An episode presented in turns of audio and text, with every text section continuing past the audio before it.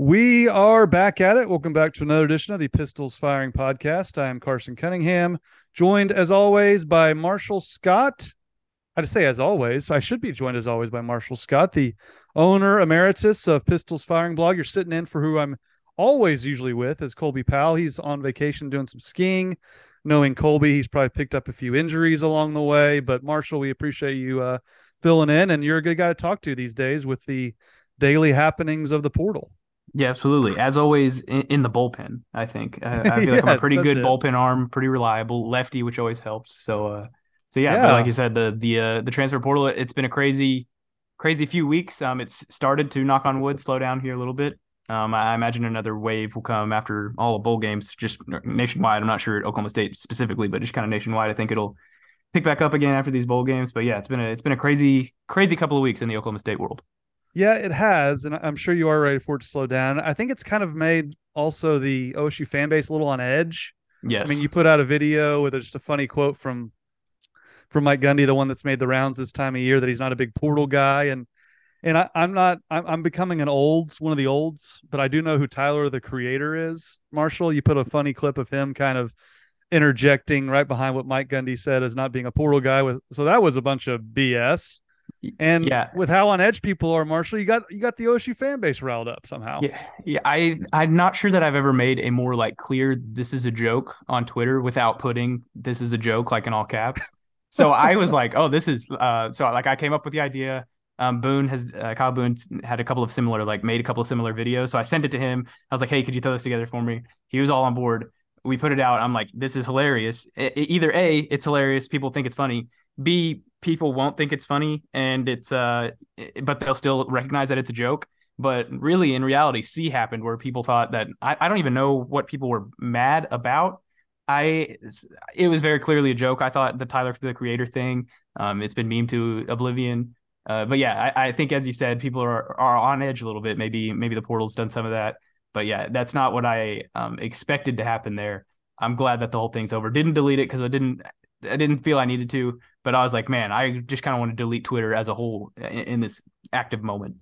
Yeah, it's not fun when like an entire fan base gets riled up and comes at you. Like, oddly enough, Iowa fans came after me several years ago, and like they really got mean and nasty, and it wasn't it wasn't much fun. But I think OSU fans are just upset with how the season played out, and yeah, I think even most OSU folks commit can can admit they're a little sensitive when it comes to criticism. Uh, I mean, I still get I still get people coming after me all the time about, you know, my criticisms of Mike Gundy, even though everyone's seemingly, you know, frustrated with how the season ended. So that's just comes with the territory. Yeah, uh, absolutely. I, I want to get into the ins and outs of who's. It's been so long since we've done a podcast. I want to get on the ins and outs of who's left, who's come in, th- things of that nature. But first, let's hear from Chris's University Spirit, your one-stop cowboy shop. Be sure to shop at Chris University dot com. They'll be busy this time of year once we're getting into basketball, softball, all those sports, spring sports season. So if you need some spring clothes, stop over by Chris's and get all your OSU needs uh, fixed right there. So Marshall, without further ado, I mean, let's just start. Um, there's a handy tool on Pistols Firing Blog. You can get it's on the main page at the very top. It's the transfer transfer portal tracker, which we need, as we mentioned. Everything's kind of coming and going each and every day.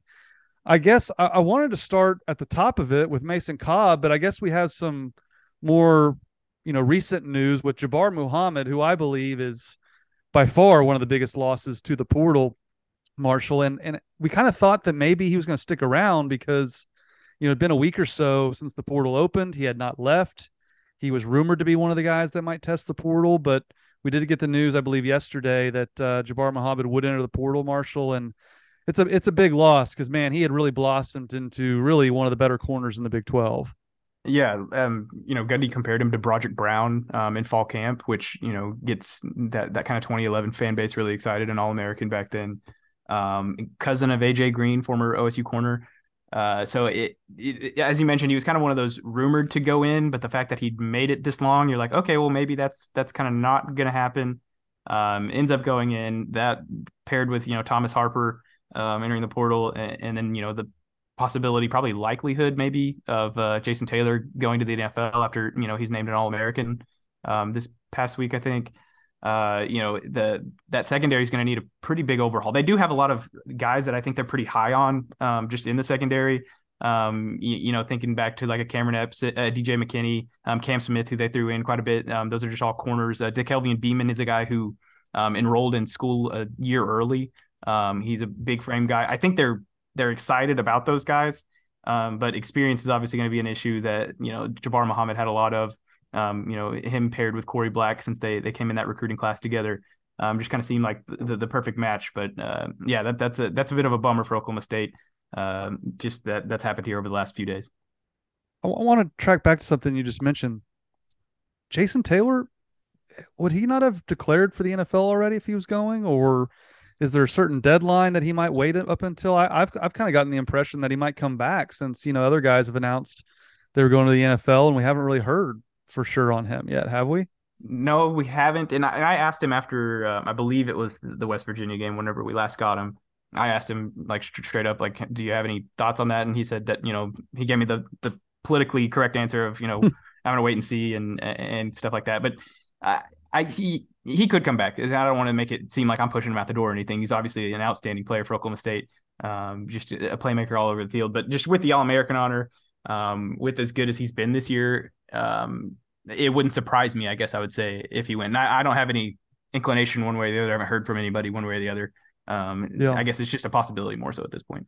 Well, he'd be a big addition if he came back, but you're right. I mean, coming off the season he had, given given his age, how many years he's been at Oklahoma State, would, I think it would make a lot of sense for him to go. But who knows? I mean, I think OSU is going to do everything they can, uh, NIL wise, to try to entice guys to come back. But that kind of leads me back to to Jabbar Muhammad. And I've been getting a lot of questions from folks. You know, why is OSU losing starters? Why are they losing guys like, you know, Jabbar Muhammad, who's you know a really good player? And I, and I, I don't know if you feel the same way, Marshall, but to me, it's just it's a very simple explanation. It comes down to NIL and guys who can cash in at bigger schools. Just look at last year, OSU losing two starters in the secondary to LSU and Ohio State.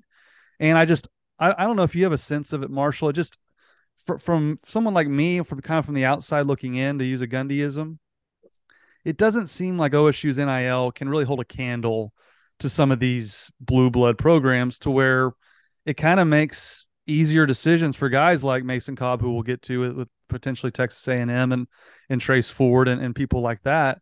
Is that a, is that a sense you get that OSU's just they just, comes down to the dollars and cents of it, right? With NIL stuff. Yeah, I think they have been kind of a little behind in that aspect. And I forget what I was listening to a couple of days ago, but they they essentially said there are going to be teams who buy recruiting classes, and then there are going to be teams who try to, you know, say, hey, if you're here and you're playing, then that's where you're going to make your NIL money. You're, you know, you're Spencer Sanders who had been there for as many years, but I guess you know now that he's in the portal, maybe that just has this whole thing collapse on itself. But I think Oklahoma State, whenever it does kind of finally get this figured out a little bit, which is still new, I'm not sure I necessarily blame OSU at this point, just with how crazy this has been. But I think whenever that does come, I don't think Oklahoma State's going to be in the business of saying, "Hey, high school kid, hey, um, portal recruit, um, we've got this amount of NIL money." I think it's going to be more so like, "Hey, if you're on campus um, for a couple of years, then then there's going to be opportunities here for you." I think that's what it's going to end up being. Um, I think they've made some positive steps with the pokes with a purpose uh, thing. I know that whenever the transfer portal opened, they had like the, the website shut down, um, which I, I, guess that's a good thing. It may, might also be a bad thing that it shut down, but um, so, so you're I, aware of that. I mean, hey, it happens to PFB every now and then. Yeah, yeah. Trust me, I know the feeling. Um, but so yeah, I think that they are a little bit behind on the NIL front, and I'm not sure that there's necessarily I, I don't know that it's just necessarily like a you know snap your fingers and all of a sudden it, it gets fixed. Uh, I think that's something that obviously takes a bunch of commitment from a bunch of different people, um, and, and, it takes a lot of figuring out. I, I, think a lot of people are just kind of learning on the fly right now. Um, so it, it's hard to even talk about because I don't understand entirely what's happening with NIL. Um, much less, you know, the kind of behind the scenes look at Oklahoma State, but it does feel like they are a little bit behind in that aspect.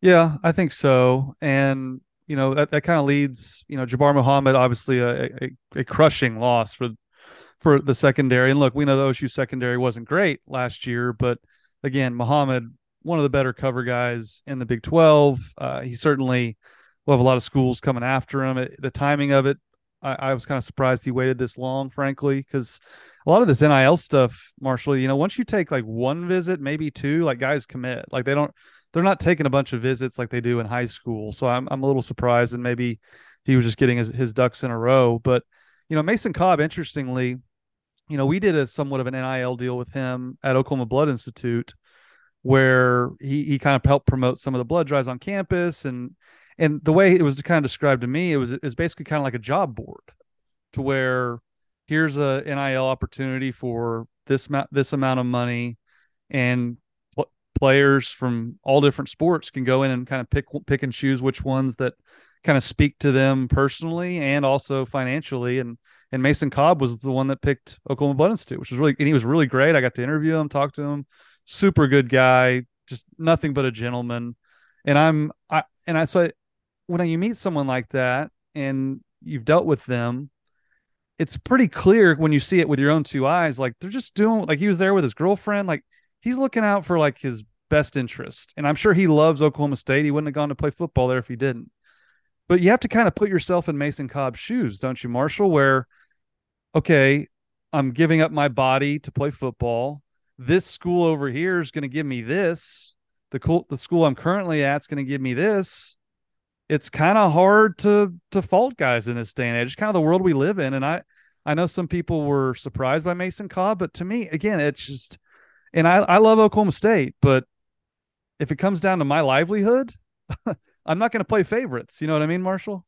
Yeah, absolutely. And I and you know, I think in a perfect world, as you mentioned, kind of the job board aspect of it, I think that's what NIL was initially meant to be. I think in a perfect world, what OSU is doing with the pokes of the purpose thing, I think that works. You know, like that. That's what it's kind of meant to be. But what, whenever you can go to other schools who are just maybe a little more upfront with, hey, here's this ginormous bag of money. If you go do this, um, you don't necessarily have to seek it out uh, I, I, think that could you know change a little bit. But l- like I said, I think that the way OSU is doing it, I think is politically the correct way. It, it's just not necessarily working out. But Mason Cobb, he was kind of one of the surprises. Um, Jabbar Muhammad, you know that one stings. Obviously, Braylon Presley stings and stings and stings so hard. Um, don't but get me started. We'll yeah, get to him. I, I don't think there's been a ton of just like outright surprises. Obviously, the sheer number is a little like eyebrow raising. Um, but I think a lot of the guys that have entered the portal so far that you're kind of be like, hey, you know, that kind of made sense. I think, you know, we all got a pretty good idea that Spencer Sanders wasn't going to be the quarterback here next year, um, you know, midway through the year, whenever he started getting hurt um, and things like that. I think we all kind of came to that conclusion that so it wasn't necessarily a huge surprise. Obviously, this team is better with him on it, uh, but it didn't necessarily come as a huge surprise. But, you know, like guys like Mason Cobb, guys like Brandon Presley again, um, guys like Jabbar Muhammad, those ones sting a little bit more maybe than than ones that we, you know, kind of anticipated a little bit.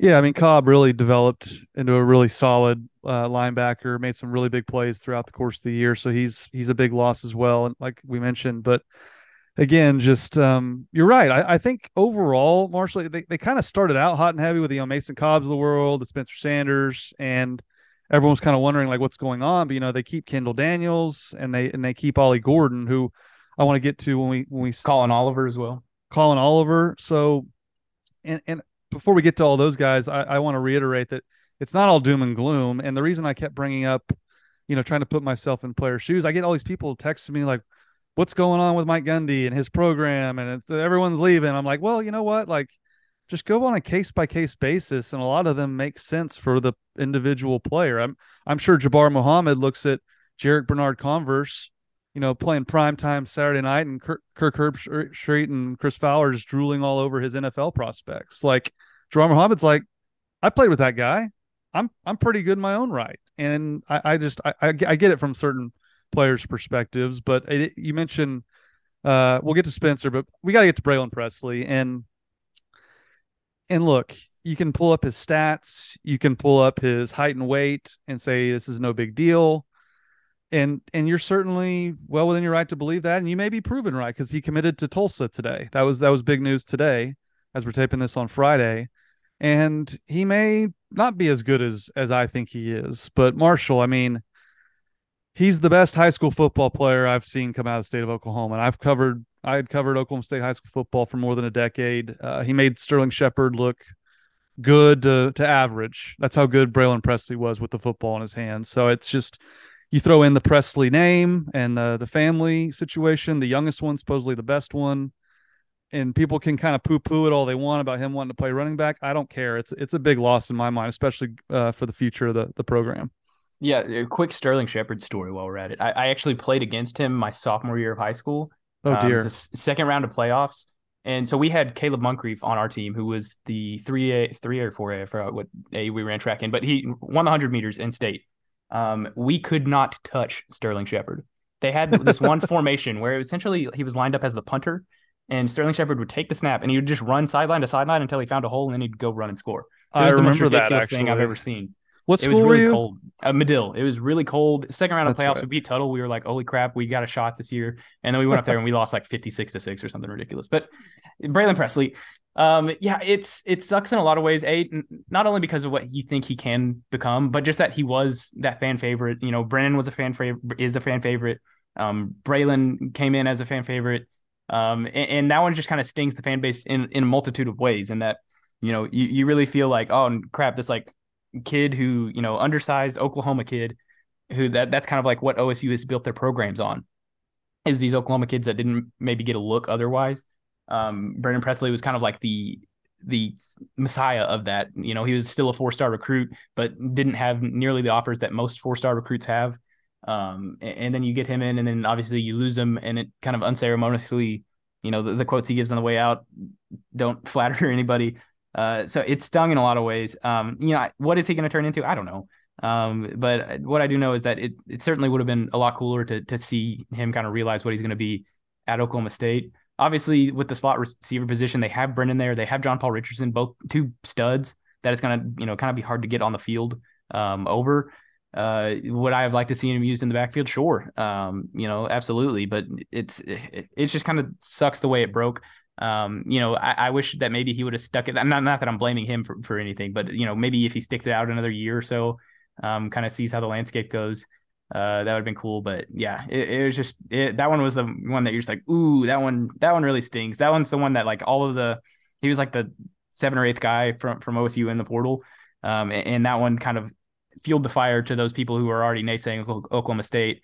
Um, that like, see, even Braylon Presley's entering the portal. This is how terrible things are going. It's like, oh, so I don't know. Uh, it, it's it sucks um, from an Oklahoma State perspective. Uh, everybody, I think, still hoping he does well at Tulsa. Uh, but yeah, it, it just stinks. It stinks, and it's kind of awkward, right? Like his older brother Brennan is dating Kasey Dunn's daughter, uh, and his you got Mama Presley just nuking how they utilize the running backs and really don't know what they're doing. Um, so it's it's an awkward situation. I will say, like, as much as I would have loved to have seen Braylon get the football more, I've been I've been probably the loudest person saying that. I do think the idea of him playing running back full time is silly. His quote didn't say that. Some people have taken it that way. I think he just wanted to be play both, which is what he said they told him during recruiting. But I I understand criticisms from folks that say, well, he's too small to play running back full time. I don't think that's what he was saying. It wasn't spelled out explicitly. I think he views himself kind of like a like a Reggie Bush, Tyreek Hill type, where you can just move him all over the field. I don't I don't where he starts on the field doesn't much matter. Just get him in an open space, and that's that's something that was frustrating for me watching OSU just you know slog their way, have no answers, gets shut out in some games. Just just the, the lack of trying with with a player who gives you a totally different dimension like a Braylon Presley. That that had to be frustrating for you, Marshall. You know, interviewing the team five straight games, they don't score 20 points, and, and nothing much really changed throughout the course of the year. Yeah, those two trips up to Kansas back to back weekends were certainly not very fun to to get post game interviews afterwards. But it, and I just kind of like if if Kasey Dunn and you know Gundy and whoever in the recruitment process told him, hey, you're going to play both, um, and they had no intentions of him him playing both. If they just said if they were just like, yes, we got him, and now we're just going to put him at receiver. Then the, even if that did happen, they are far from the first coaches who have ever relied in the recruitment process to a uh, to a recruit. But I imagine I imagine that there was also some like, well, yeah, but it wasn't all going to come in year one, you know. Like, uh, so again, not blaming Braylon for for anything. It's just like. If, if he stays an extra year or an extra two years, you, you kind of wonder if things play out a little bit differently. If they kind of kind of find some some different ways to get him used in the in the run game with you know all these transfer portal people leaving now. Um, it it just stinks. I, I told you I was like I just uh, I think I told you and Colby this. I said I just want the Presley brothers and I want Ollie. Um, and, and maybe I threw uh, Kendall Daniels in there as well. And it's like anything else that happens, like I'm good with. I just need the Presleys and Ollie. And you know what? Two of three so far um, isn't too bad. But it, yeah, that one sure did hurt. Yeah, I'm I'm not looking forward to watching him just just crush it at Tulsa. I mean, it's just yeah. gonna it's gonna hurt to watch because good because again Tulsa, like though. that's great gift for Tulsa. I mean, he's he could have gone a lot of places, I would assume, and just the way OSU runs like zone running schemes, like his vision and his ability to make people miss with cutbacks, the way zone blocking requires. Just look, I know he's not very big, but like you got Dom Richardson trying to run zone schemes and just running straight into linebackers. I just, uh, I just, I'm getting frustrated thinking about the year as we as we talk about it. Let's move on to uh, Trace Ford, who I believe took a visit to Auburn and really ruffled some feathers on social media with a uh, Instagram story at uh, Owen Field, the University of Oklahoma, taking a visit to Norman. Uh, we have not seen a player in football transfer from Oklahoma State to Oklahoma yet, Marshall, but uh, Trace Ford, who, is from Edmond, who uh, I think would be testing a lot of people's uh, allegiances to a kid from Edmond if he were to switch colors from uh, orange to crimson. That would be uh, that would be a tough move for me to make. Marshall, do you think Trace will do that? I, you know, it's it seemed a little fishy whenever, like, right whenever he entered the portal, there were some some OUP like reporters kind of saying, "Hey, you might watch out for this." And yeah. so I was like, "Wait a second. So it's just him and a, Braylon, really. Yeah, him and Braylon. But Trace is such he's a fiery dude. Um, you can see it in his games. Like if he thinks he's getting held, he's gonna let you know the referee know that he thinks he's getting held. Um, so I I I think he's a guy who kind of um, embellishes or not embellishes, but but welcomes the smoke a little bit. So if, if there is okay. one person that could do it, um, and, and, kind of just go full heel, go full like take out the, the, the steel chair and bash the baby face over the head with it. It could possibly be Trace Ford, but that that would stink because he's whenever he's healthy, and it seemed like um, in that Kansas game whenever he got re-injured, um, I just remember him getting like driven around the the field in a in a cart. I, I guess he went back to I guess Kansas had him go back somewhere um, to get something checked out, and then he just looked devastated. So I was like, oh no, like this this happened to him again. But it seems like he's actually you know fairly okay. Um, but whenever he is healthy, he's just so good. He's he wreaks havoc, especially with the strength that he's garnered over the past, um, you know, however many injuries he's had. Um, that upper body strength, he's really just kind of wreaked havoc whenever he's been healthy and on the field. So that would be tough to watch him sack whoever's starting at quarterback next year um, in Stillwater in what could be the last Bedlam game imaginable. That would just be uh, the epitome of brutality, I think. Yeah, and I know he hasn't been playing the amount of snaps a starter would, but I mean, let's let's face facts. Neither does Collin Oliver. I mean, that's just they like to rotate those guys, those edge rushers. And I, I know Trace isn't technically a starter, but it'd be really hard to see him, you know, play at Oklahoma. And I, but let let me ask you this, Marshall. Like, he blows out his knee twice. He gets injured in that Kansas game. We don't see him the rest of the year.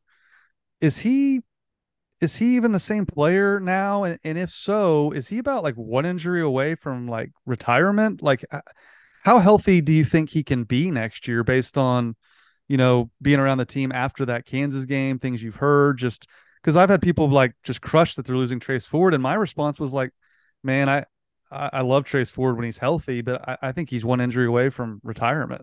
Yeah, I really thought that that Kansas game because I was getting texts from like photographers down on the sideline. They were like, "Hey, this Trace thing does not look good," and I was like, "Well, that's that really sucks for him just based on everything he's gone through." But I think he's kind of had to change his play style a little bit. I remember his freshman year, like he had an interception because he was like guarding a slot receiver at some point, and it's just like, how the heck is the defensive end, you know, playing defensive back all of a sudden? So I, I think that with the strength he's gained, he's kind of changed a little bit up. I think he's kind of like a jack of all trades now, which you know I, I don't know anything about his injury history. Well, I know his history, I guess, but I don't know if he if he has one more significant injury, if that'll be it for him or not.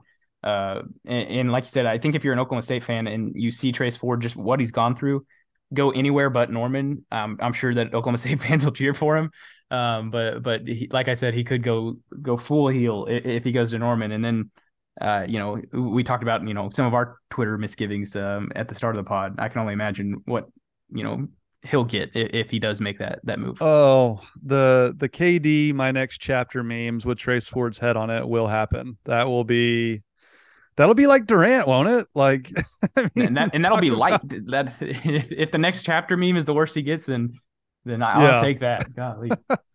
and look, and I, and from his perspective too, kind of how what I mentioned with you know how you need to go player by player and just look at their individual situations. Like I get it from Trace Ford's perspective. Like he is one injury away from getting red flag from the NFL and not getting on a roster or drafted or that for that matter. Like I think this is his opportunity to make some money at all playing football. And it's just this it's the it's the sport that we now live in. It's open free agency. It's get it get yours while you can. And so I I don't fault anybody, but I would say that if you if you go to Oklahoma after Oklahoma State, I mean you're you're opening up a can of worms and you're opening yourself up to a level of vitriol that we really have never seen from an individual college football player. Yeah, and we don't condone it. We just know we've we've been on Twitter long enough to see that it'll happen. Yeah, absolutely. And so that leads us to like I think we've covered most of the big names. I think let's wrap up the the exits in the, into the portal with Spencer Sanders. I mean, you mentioned it. I mean, I think it was it was kind of trending this way towards the end of the year. I'm kind of surprised, Marshall, that it's, it's how quiet it's been on in terms of where he might land. You know, typically when guys enter the portal, they'd start taking visits really, really quickly and you know word trickles out. I think florida's been mentioned a lot tennessee some. I mentioned penn state weeks ago and a lot of people have have started saying that on the radio now because of the natural connection you know with mike Yurcich recruiting to stillwater. That that to me would be a natural connection but it sounds like some of the nil money out of the sec is kind of what's been most closely linked to spencer sanders. But marshall it's it's been kind of quiet. What have, what have you been hearing yeah, I've I think I've heard Ole Miss as well, another SEC team, but I feel like it's the transfer portal is weird in that some guys like to you know essentially use this as their second recruitment process, like to tweet out their offers, um, you know, like to tweet out pictures of them on visits and stuff like that, and then some even like guys that have committed to Oklahoma State, it's been pretty quiet, and then all of a sudden they're committed. You think to Sean Tyler, the the running back that they've gotten from Western Michigan, and then Dalton Cooper, the uh, offensive lineman from Texas State. They didn't really like say anything, and all of a sudden they were just like, "Hey, by the way, I'm committed to this team. So maybe that's kind of what Spencer's waiting on. And I imagine for quarterbacks, everything else we know about the portal is kind of like thrown out the window because um, this is a position that you know only one guy gets to go on the field. So I imagine it's a lot of kind of a pecking order of sense. Uh, you know, everybody says Grayson McCall from from Coastal Carolina is the best quarterback in the in the portal right now. So maybe it's kind of a wait and see where he goes, and then some dominoes start to fall after that. But yeah, I, I, haven't heard a whole lot on on what he's planning on doing or, or where I think he'll go. Uh, but it does seem like that wherever he's going to go is going to be, you know, those SEC programs that we mentioned. It's it's not like he's going to end up at, at Tulsa or at North Texas or something like that. He's going to. It seems like there's a lot of suitors um, that are willing and able to to bring Spencer Sanders into their program. Yeah, and that that to me will be just so fascinating to watch him in that league and just see if he can you know, if he produces kind of the numbers he produced in the first half of, of this year for Oklahoma State at a school like an Ole Miss, I gosh, that would just further, you know, prove that the Big Twelve is just totally slept on nationally. And I, and I look, uh, how do you feel about it, Marshall? Like, I mean, some some fans, you know, I think, um, you know, Doug Gottlieb was pretty critical about Spencer in terms of how he'll be remembered at Oklahoma State. He said he won't even like he won't even be recognized as a former Oklahoma State student. Uh, like OSU will not be next to his name when he's in the NFL. It'll be Ole Miss or Florida, wherever he ends up.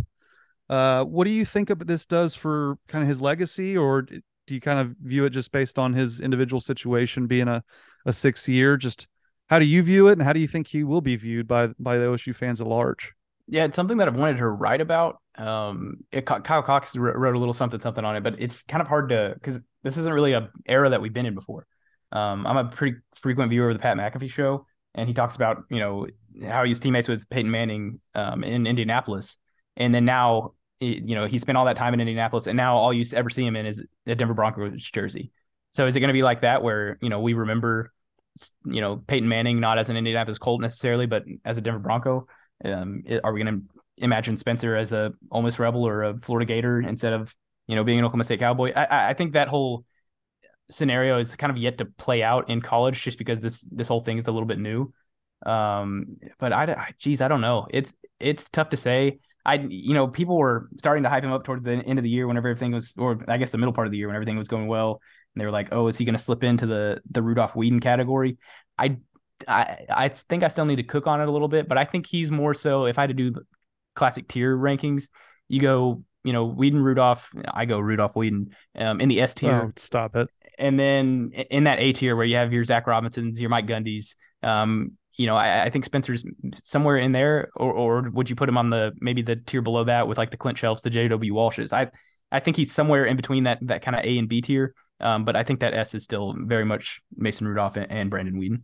Yeah, I think the, I think the tier with Zac and, and Mike Gundy is certainly fair. I think that's kind of the high end of how you can view Spencer. You can also view his struggles and and you can kind of put him in that that Chelf Walsh tier. And I I put Chelf above Walsh. I put him.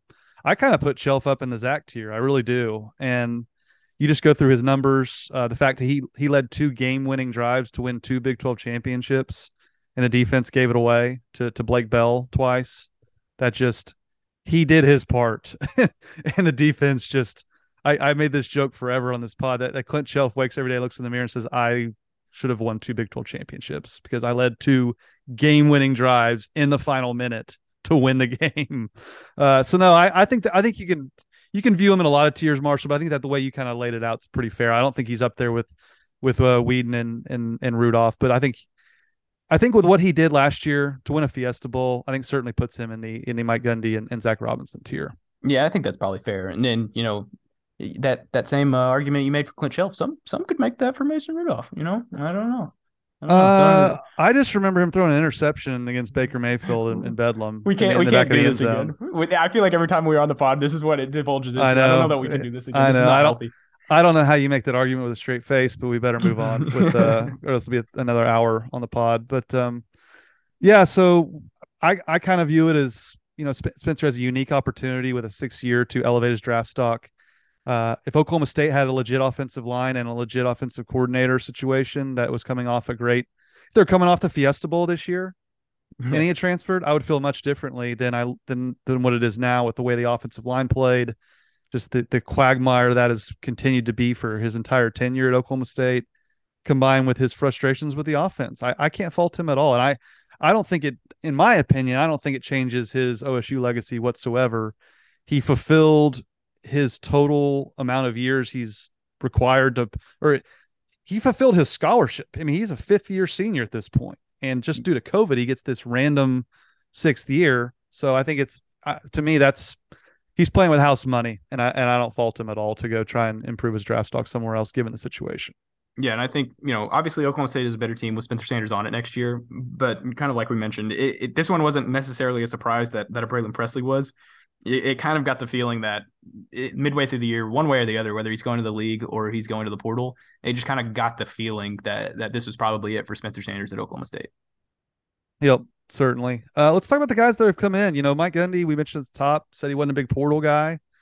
Uh, they've put out a, a ton of offers in the portal, and they, they've gotten some some good players. I mean, I I think we should start with with Justin Wright, who was kind of long rumored to be a Mason Cobb replacement coming from Tulsa.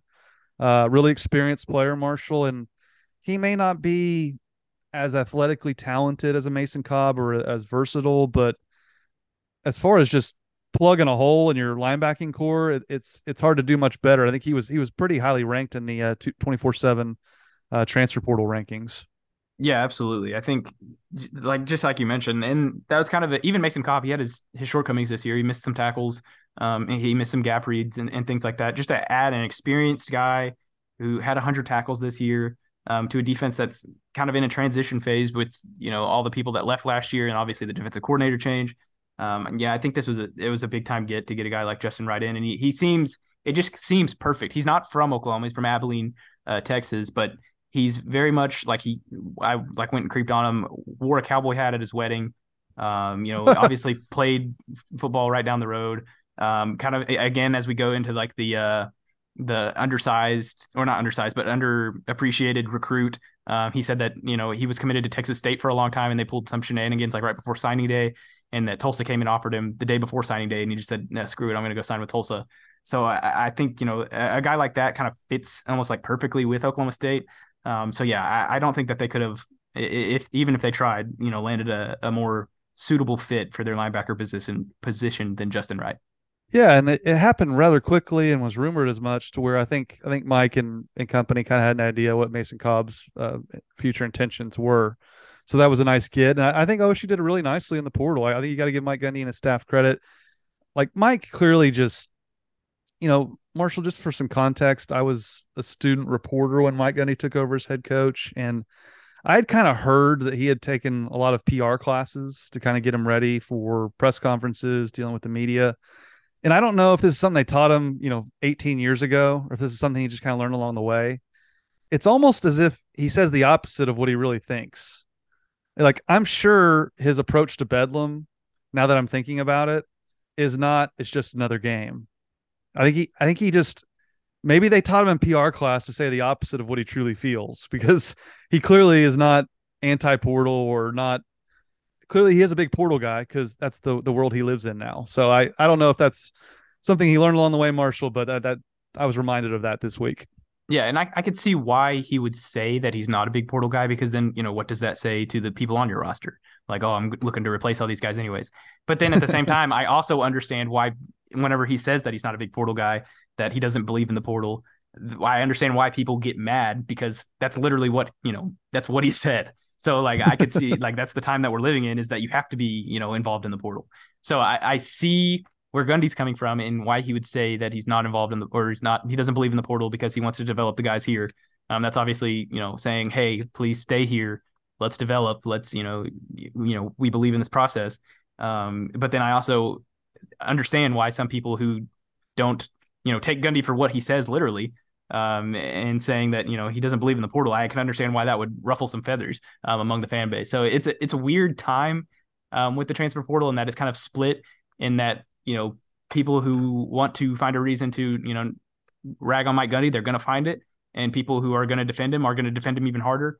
Um, and then, like you said, he's kind of in the middle, saying one thing, meaning another thing, and he's kind of playing both sides of it. It's it's.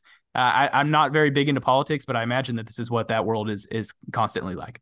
Yeah, it's uh, you know, that's that's why they pay in the big bucks. That's why they pay in the big bucks. And uh, how excited are you about this running back from Western Michigan, Sean Tyler? Because whew, he's he's got some he's got some pretty electric highlights when, when you pull him up on on the YouTubes. I know you just read Sean Tyler, running back, Western Michigan.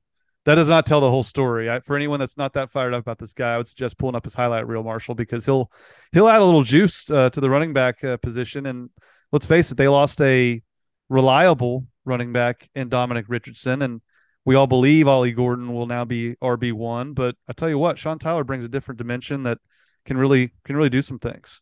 Yeah, I was on uh, radio with Dan Hawk the day the day that Sean Tyler committed, and I was kind of I was almost making a argument as to why I didn't know that it was a good idea that OSU was going after him. Which, thinking back now to it, is probably a little dumb. Definitely a, an old takes exposed kind of deal. Uh, but you know, back to back. Why'd you bring yard, it up then? Well, so like uh, the the reason the running back room this year kind of had four dudes in it who were very similar in skill, in that it it felt like they didn't really know who to play, when to play them, and then obviously that you know had a glaring light on it with, with Ollie Gordon going off in that West Virginia game. So w- what I'm a little bit worried about is that like okay now you've got this guy who's had back to back thousand yard seasons. You've got Ollie Gordon who many believe is the heir apparent. Um, you got Jaden Nixon, who's still shown bright spots. You've got DeAndre Jackson, um, who has again shown bright spots kind of towards the latter part of the year.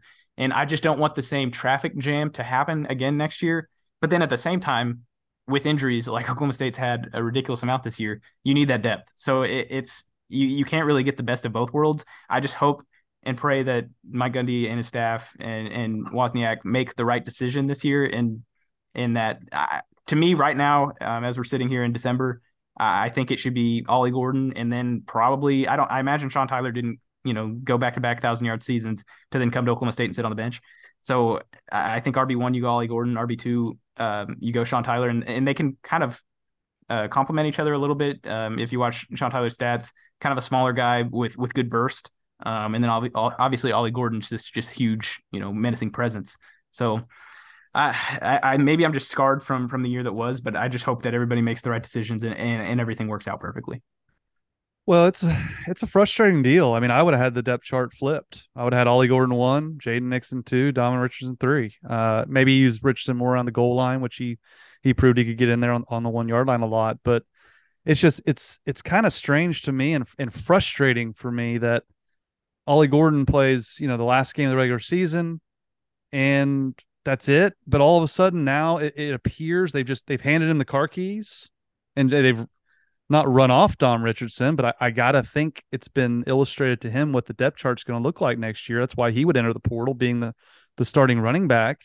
It's like they're just so slow to react to what's in my mind pretty obvious who their most talented running back was in Ollie Gordon. I thought Nixon provided more uh, in some of those games than did Richardson. So I I think I think what I'm trying to get at, Marshall, is that I think we might have the same kind of headaches next year with this Sean Tyler. I don't I don't know if they know who their best running back is, but hopefully they realize it's Ollie Gordon because I was trying to tell people that in fall. So I don't know. I I'm a little worried, you know, given and again, we'll see what kind of staff changes are made, but I did not like the way the running back room was handled last year. Uh, but it is good that they had Sean Tyler for more depth and, and more options. I'm just I'm still a little leery they're going to use the right options at the right time. Yeah, and I again I see why they would put Dom as the starting running back at the beginning of the year because he was the most proven.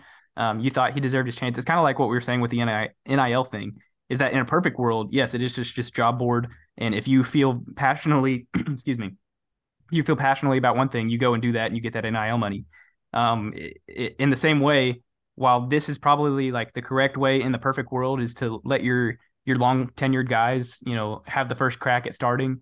Um, th- that it might not always be the perfect world that that we live in. It, it kind of you kind of have to make these hard decisions, but the way that Oklahoma State does it, you know, it, it's hard to knock at the same time because Gundy's program has been successful for so long, and you know, it, it's because they're they're giving these they're letting these guys develop it and things like that. So it's it's another one of those kind of catch twenty two ordeals, in that you understand why they give the experienced guy um, the run, uh, but then you know, does the leash need to be shorter, and do we just need to see what we have?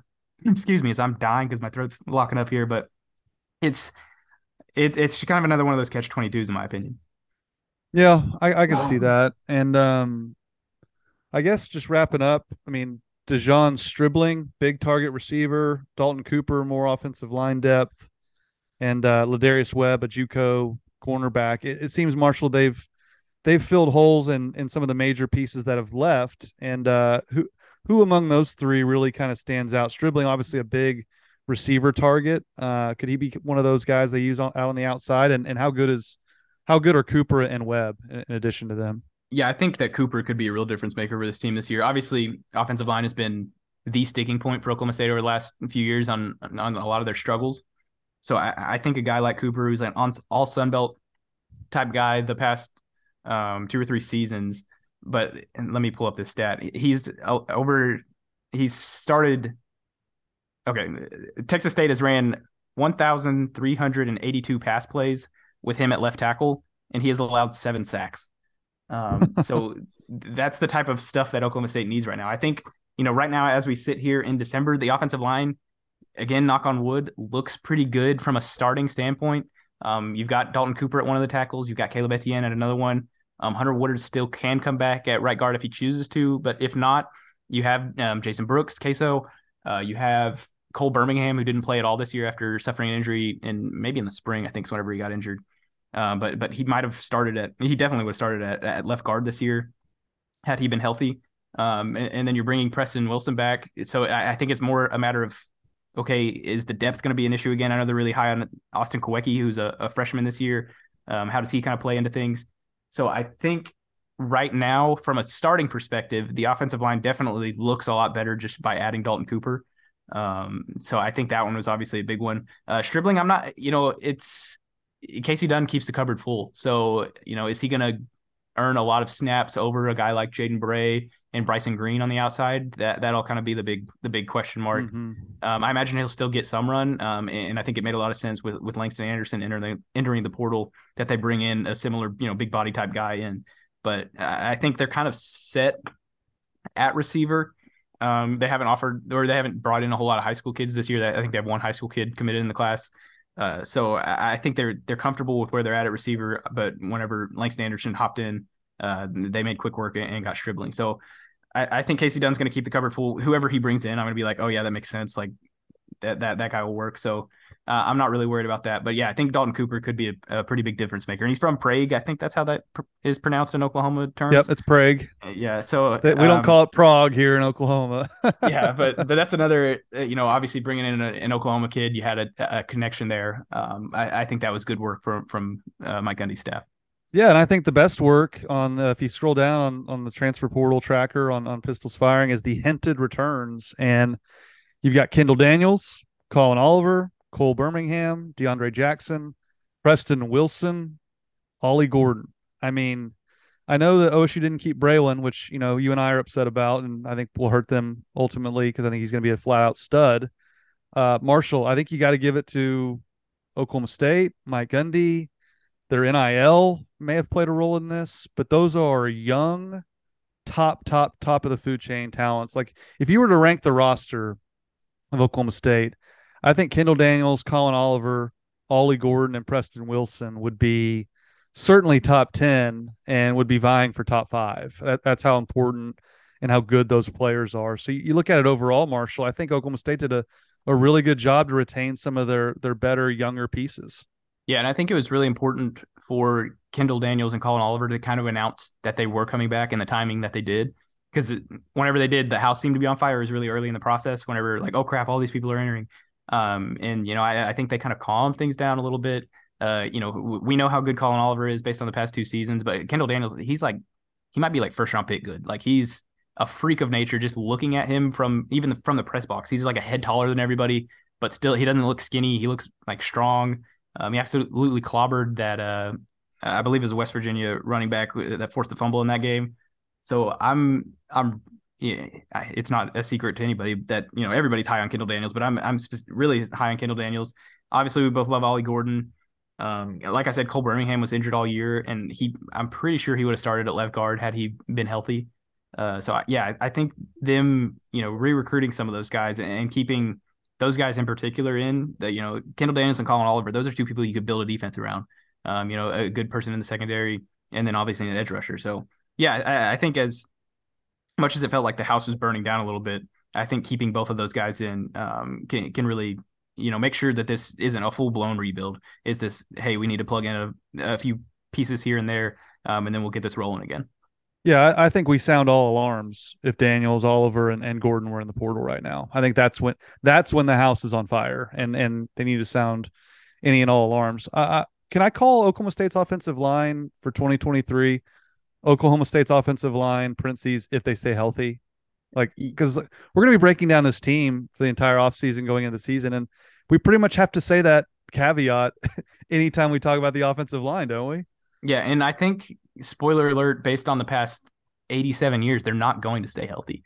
I think this offensive what is Rob line, Glass doing? I mean, yeah. we all love Rob Glass, but what, what is happening to the offensive line every year? Yeah, I don't know. I don't. They know, practice without helmets on. Maybe, maybe, maybe they just maybe they're just real tough guys, and they say, "Hey, we're all going to pull each other's shoulders out of socket, and we'll see who can play the most."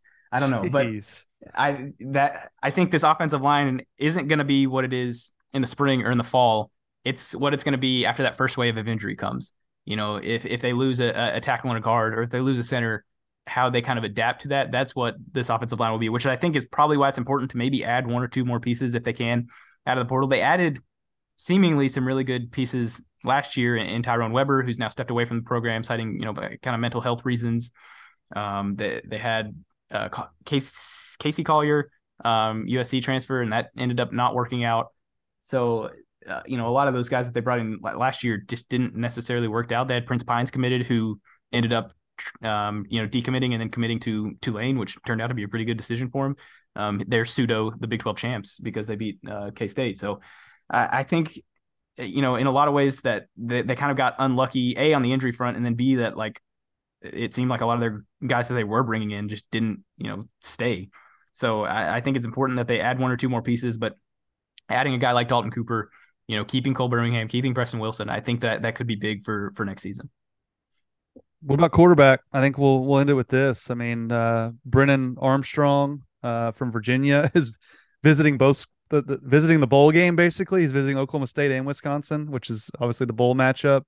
Uh, his numbers were flat out incredible uh, two years ago. Uh, not as good this year because Virginia was kind of a kind of a mess with the, the, the, situation that took with the new head coach, and then obviously the the tragedy that, that struck that campus as well, which was just horrible. But uh, this kid looks pretty good, and is, is he's got a lot of proven sustained success from his time at Virginia. Is that who do you think OSU's kind of zeroed in on, or do you think they're kind of still filling out the portal, which you kind of mentioned with quarterbacks and, and dominoes falling? Yeah, I think it will come down to it kind of a domino aspect. But who is the Oklahoma kid that entered the portal? Uh, I don't even know his name. Um, From, from Oklahoma- OU, Yeah, uh, Brendan, Brendan Evers. yeah. So he visited Wisconsin as well. So you wonder if he ends up taking that Wisconsin spot. If you know Armstrong is just like an, a lock to Let's Oklahoma hope- State. Let's hope he does because he couldn't start over that jabroni that played in the Cotton Bowl. What was his name? Uh, I already forgot his name. Uh, Um, OU's backup quarterback. yeah. I just I said it I can see his yesterday. face. I can see his face, but I can't. It's not. on- it's not General Booty. Davis. Beville is his name. boom. Davis Nick Evers couldn't play over Davis Beville, who literally couldn't complete a pass. So let's let's hope he goes to Wisconsin and Oklahoma State can get in on Armstrong because Armstrong's far more proven and and that's what I think Oklahoma State's looking for, right? I don't think they're looking for a you know a, a freshman, a, a redshirt freshman in, in the portal. I think they're looking for a proven player that can come in and start, don't you? Yeah, and I think that I've thought this for a while now. That it just hasn't necessarily lined up. But I think that Oklahoma State is almost the perfect spot for one of those, you know, high level recruits that it didn't necessarily work out at whatever school that they went to to to kind of bounce back to a, you know, that that program the tier below. I think Oklahoma State's like almost the perfect thing for that. We're just given the history, given Mike Gundy's, you know, success rate at, at producing talent like this. So I, I think that this is kind of the era that they they're good in. I, I'm going to be fully transparent with everybody. I didn't know who Bren uh Brendan Armstrong was whenever I heard that he was visiting Oklahoma State. I was like, oh, I guess I better figure out who this is. Um, but you know, you mentioned his stats weren't as good this year. Some people are a little bit worried about the interceptions. Um, he's done you know double digits the past three seasons. Um, I don't know. You know, he, he didn't have Jelani Woods to throw to this year. So that makes a difference. That's what I was Um, gonna say. That's that's what happened this year. You didn't have he didn't have my boy Jelani to throw to. Yeah, I was all in on on Grayson McCall when he entered the portal. Um, just you know, with the mullet, I was like, this story as a you know writer, I was like, this story writes itself. So, but it, it seems like he's going to be, you know, I don't think OSU can write enough checks Yeah, to, um, it- to get him. but I will say it seems like Auburn might be the front runner for him right now. And it's like I understand the NIL aspect of it, but it's like I think that Oklahoma State could recruit at an Auburn level, right? It's not like it's a Alabama or a Georgia or an Ohio State or anything. It's like, hey, if if Auburn's the most interested in him right now, Oklahoma State, like go see what's up with Grayson McCall. But yeah, I, I think that you know a guy like Brendan Armstrong, a guy with one year left, if you want to keep developing, you know Garret Rangel, if you want to you know let Zane Flores kind of sit and and uh, you know develop a little bit, I think that's kind of like the perfect fit in that uh, you know you get a guy here for a year, you let those young pups who thought they'd be behind Spencer for for an extra year actually still get to sit um, a little bit and, and develop. So yeah, I think that's kind of like the perfect scenario for him. Um, you just kind of hope that it, it it plays out correctly and that you know he doesn't come over and be turnover prone and, and make all those people mad that he's not even here yet, uh, making them even more mad at him. Yeah, for sure. I think the way that scenario is perfect because you don't want to run off a Zane Flores who, you know, look, he he knows he like you were saying he expected one year Spencer. Then it's his opportunity to win the job because, I mean, Marshall, the way people talk about Zane Flores, like I've I've just kind of done a little research on him and people that like cover Nebraska high school football, they're like adamant he's like the best quarterback to ever come out of the state, and they're just so appalled at the way Scott Frost handled his recruitment. I was a little worried about Matt Rhule. I guess Matt Rhule's Matt Rhule's subtweeting him now, like posting a T-shirt of his high school uh, name and all that. But he's an early early enrollee, is he not? Uh, the, so signing day hasn't happened yet, but I would assume it pretty much any. Okay, he's trying to sneak level. him at the eleventh hour. But man, yeah, I, I'm getting really, really, really excited about about Zane Flores coming in. yeah. So signing day, they they push it back a year. It's Wednesday now.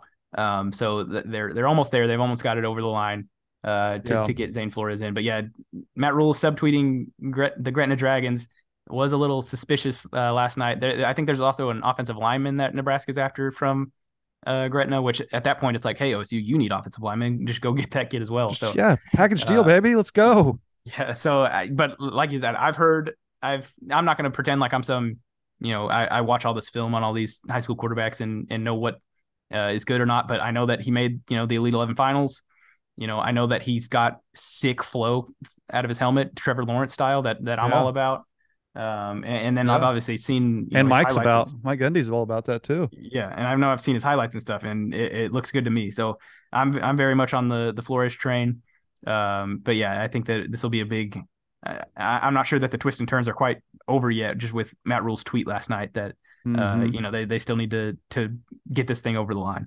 that's that's worrisome. That, that I don't know what kind of you know bags Matt Rhule can drop now that he's got all that money from Nebraska and you know Big Red wants to win again. So I don't know that that that'll be a concern until the, the ink is dry. But uh, overall, Marshall, how do you feel about OSU football? I know you you kind of mentioned it. You know, early on it looked kind of dire, but we mentioned all the returning talent, the incoming players. I I think they've done a pretty good job given what they lost early in the portal, and uh, I think a lot of those made sense when you look at them on an individual basis. And overall, I mean, how would you kind of grade uh, Mike Gundy and OSU football handling this this offseason so far? Yeah, I think it was easy to overreact right whenever the portal opened, and it was just like this because the, the the portal opening day thing was kind of a new thing. Um, we didn't really know how to handle it, and then all of a sudden you've got this flood of guys entering, and then all of a sudden it gets exclamation pointed with Spencer Sanders and Braylon going in at almost the exact same time. Uh, so that it was easy to overreact at that point. Uh, but then, like you said, kind of looking back at it, it was like, okay, a lot of these make sense. You know, Mason Cobb going obviously stinks. Uh, Braylon Presley obviously stinks. You'd rather keep a healthy Trace Ford if if possible. Um, but then you know, being able to to keep you know a Kendall Daniels and a Collin Oliver and, and bringing in guys like Justin Wright and, and Dalton Cooper, it, it, seems like that. Uh, I should have mentioned this earlier, but it kind of seems like they're doing really well on those like kind of Power Five all or Group of Five All Stars that you know they're not maybe necessarily looking for NIL structure. They're just looking to play at the Power Five level. It seems like that's where Oklahoma State can kind of you know butter its bread a little bit. Um, and they've they've done a good job at that so far. So yeah, I, I think that they've kind of found their niche in this um, this transfer portal you know craziness. Um, obviously, they still need to you know add a couple of more pieces um, and, and, get this thing across the line. But yeah, I think it's easy to overreact. But since then, um, everything's calmed down a little bit. Yeah, that's a good thing. I'm not ready to talk about basketball just yet, but I'm um, so frustrated with basketball. I, I, it's over there in the corner. It's in timeout. I'm not ready to discuss it yet, but they they I, can I be at some good. point that's coming. I'll uh, I'll just give a little snippet. They they can be good. That, that I think that sums up Mike Boynton's entire tenure, doesn't it? The, they the frust- can be good. Yeah. The frustrating part is you'll get this stretch of eight minutes or ten minutes or whatever it is, and you're like, holy crap, this team could go to the final four. And then for the next eight minutes, they don't score, and you're like, well, where what just happened? So it's it's frustrating because they're not a that can can this team be really good? Yes. Can this team be really bad? Yes. Um, you know, talking to Mike Boynton yesterday, he said that he feels like a light bulb's kind of gone on for the team that they've realized, hey, we've got to you know take care of the basketball and start you know taking this a little bit more seriously if we do want to make the tournament. Um, we talked to Tyreke Smith and he just talked you know nonstop about you know we want to make the tournament and these practices this past week have have gone really well. So you know maybe they turn this thing around. And, it's not even that it needs to be fully turned around. It's just kind of going in a straight line, and you just need it to go one direction or the other because if this Jekyll and Hyde thing keeps going on, I'm going to lose all my hair. It's year six. You, you got to make the tournament. I mean, he, and I don't, I don't think he will. So it's question what happens then. But that's a, that's another question for another pod. Marshall, this was fun. Uh, thanks for keeping up with the portal. I can barely keep up with it, so I know you're, you're, uh, you're all over it. And uh, again, people can go to Pistols Firing blog and uh, check the transfer portal tracker. Have all the ins and outs. Who's coming?